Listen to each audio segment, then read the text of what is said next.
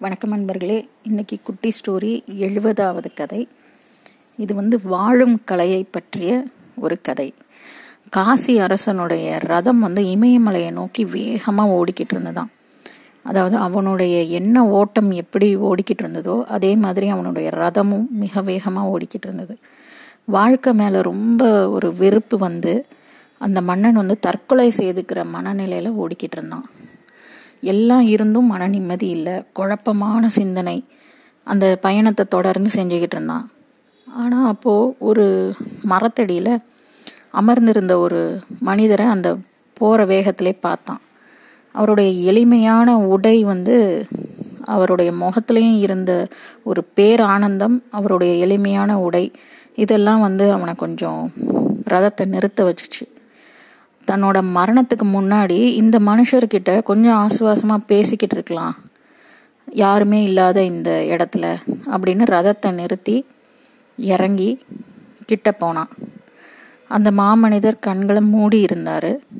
அப்படி மூடி இருந்தவர் மெதுவாக கண்ணை திறந்து பார்த்துட்டு உனக்கு என்னப்பா வேணும்னு? கேட்டார். நான் ஒரு அரசன். எனக்கு எல்லாம் இருந்தும் எதுவுமே இல்லாத மாதிரி ஒரு எண்ணம் இருக்குது என்னோட பிரச்சனையை வந்து என்னால் தெரிஞ்சு கொள்ளவே முடியலை. உங்களோட ஒளியான ஒரு முகத்தை பார்த்தோன்னே அது வந்து என்னை ஈர்த்துச்சு. சாவை நோக்கி ஓடிக்கிட்டு இருக்கேன் நான். நான் சாகணும் தற்கொலை பண்ணிக்கணுங்கிற ஒரு முடிவு எடுத்திருக்கேன்.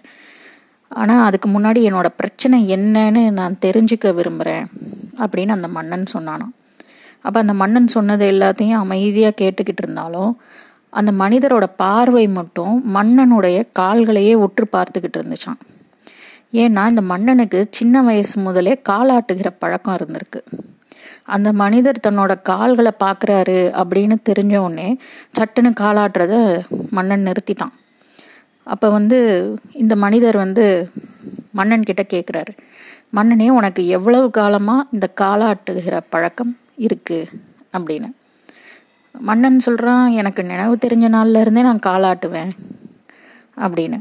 அப்போது இப்போ ஏன் நீ வந்து காலாட்டுறத நிறுத்திட்ட? அப்படின்னு இந்த மாமனிதர் கேட்டிருக்காரு. உடனே மன்னன் சொன்னால் நீங்கள் என் கால்களையே கவனிச்சுக்கிட்டு இருந்தீங்க. அதனால தான் நான் நிறுத்தினேன் அப்படின்னு சொன்னானாம். உடனே அந்த மாமனிதர் நான் உன் கால்களையே கவனிச்சதுனால உன்னுடைய நீண்ட நாள் பழக்கத்தையே நிறுத்திட்டேன்னு சொல்கிற அப்போ இனிமேல் உன்னையே நீ கவனி அப்போ எதையெல்லாம் நிறுத்தணும்னு உனக்கே புரியும் அப்படின்னு சொன்னாராம். அப்போ அந்த மன்னனுடைய இருண்ட மனதில் ஒரு ஒளி கீற்று தெரிஞ்சிச்சு. இவர்கிட்ட ரொம்ப பணிவா நீங்கள் யாரு? அப்படின்னு மன்னர் கேட்டிருக்காரு.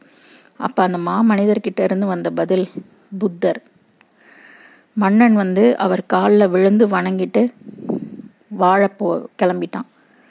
அப்போது தன்னைத்தானே கவனிக்கிறது தான் வாழும் கலை அப்படிங்கிறத அந்த மன்னனும் தெரிஞ்சுக்கிட்டான். நம்மளும் தெரிஞ்சுக்கோமா